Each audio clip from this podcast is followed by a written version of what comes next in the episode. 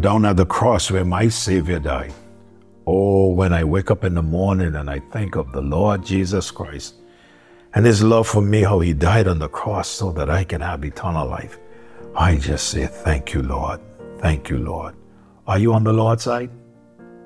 Abigail, would you tell us a little bit about that?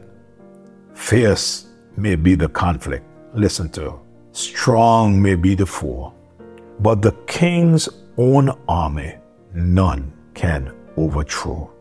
Round his standard raging, victory is secure, for his truth unchanging makes his triumph soar. Joyfully enlisting by thy grace divine, we are on the Lord's side. Savior, we are thine.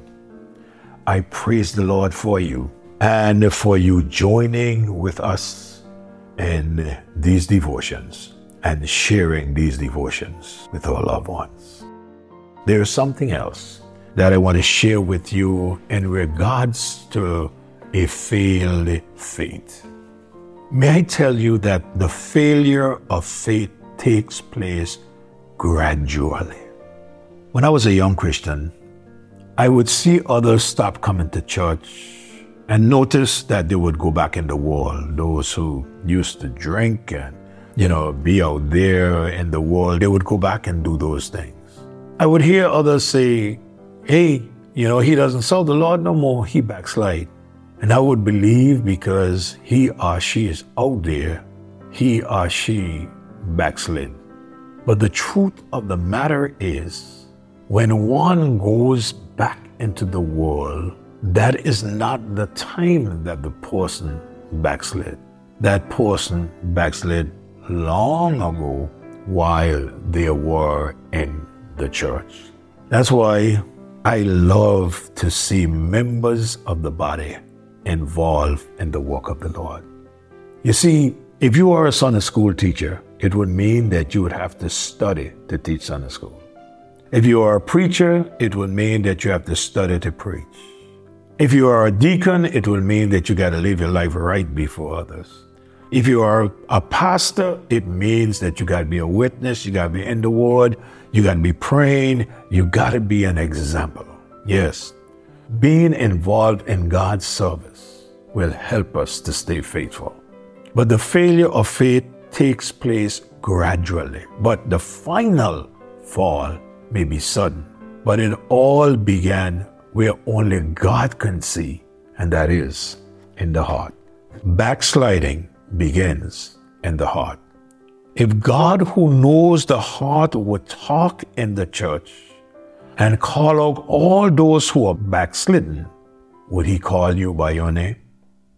You say, Who are you speaking to, Pastor?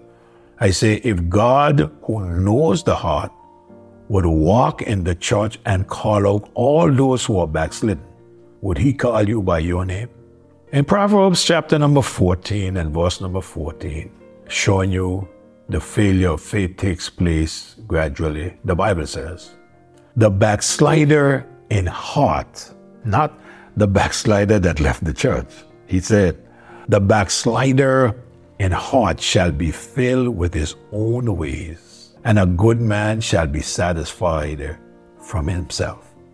Here is the proof of the backslider. He or she is filled with his or her own ways. Therefore, man looketh on the outward appearance, but God looketh on the heart. Spiritual decline usually begins very gradual. Now you may say, then how it begins. I'm glad you asked because you and I could identify if we are backslidden or if we are going back by looking at some of these things. Now, how it begins, how? How the spiritual decline begins. I believe that one of the things that you would see in the life of someone, or I would see in my life, would be prayerlessness. One can check his or her spiritual temperature by how serious one takes prayer, how much time we spend in prayer. Not only when things are bad, but when things are good. how much time do we actually spend in prayer talking to God? You know, sometimes when things are bad, we cry out to God and say, Oh God, we want you to help us with this and we want you to help us with that. But when things are good, oh, we sometimes forget that it is the same God that we called out to when things were bad. Now we put him on the side because he has answered our prayer and things are good. How much time do we pray? Had you ever stopped and think of how much hours in a day? Had you ever stopped and think of how much time we pray? All of us got to be honest and say we do not pray enough. It is amazing what God has his house for. He said, My house shall be called a house of prayer. Now let me ask, is it true that we pray more in the house of God than anything else? Is that true? All right, let me tickle your mind a little bit. Do we sing more in church than we pray? Of course. But did he say, My house shall be called a house of singing? We use the house of God to preach. Do we preach in the church more than we pray? Though he wants us to preach? You say, of course. But did he say, My house shall be called a house of preaching? Of course, we ought to preach the word. But he said, My house shall be called a house of prayer. And you know, you don't have to be always in the house of God to pray. You should pray wherever you are. You should have a set time to pray. It would be good if you had a set place too. But you know, we sometimes we spend a lot of waste time, time that we can use praying. Sometimes you drive in your car just you alone, going long distances, and you would put on a radio or you put in a CD or you would listen to something. But that time we could pray. You say, but, but preacher, how should I pray? I, I can't pray and drive. Yes, you can. Say, preacher, but I'll get in an accident. How will you get in an accident? You say, but preacher, I'll have to close my eyes. No, the scripture said, watch and pray.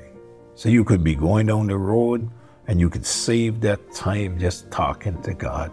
I am sure that many of you are shaking your heads and saying, Yes, that's true. I've done that many times. I've been there, done that myself also.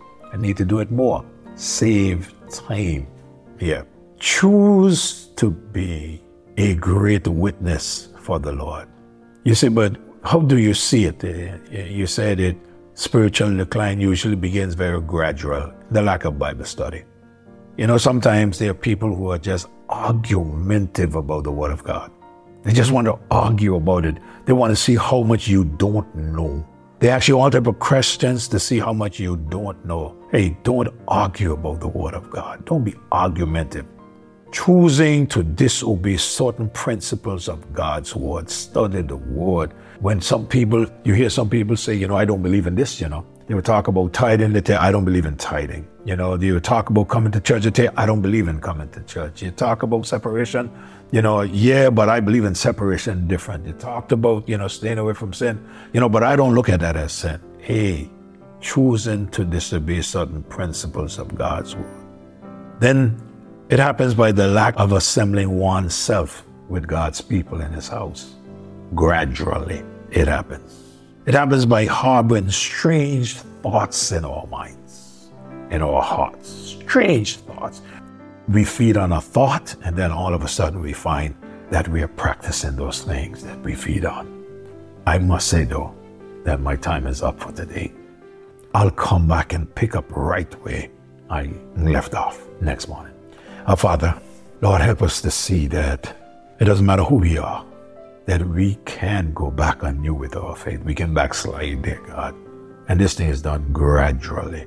It just don't happen overnight. Lord, help us.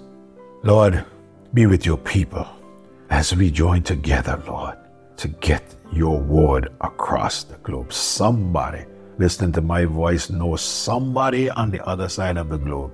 Would you help us, please, to get it over there? and let them know that God told you to do that. Please help us to get the word across. Help us go into all the world and preach the gospel. This is the way how we can get the gospel preached without even going there.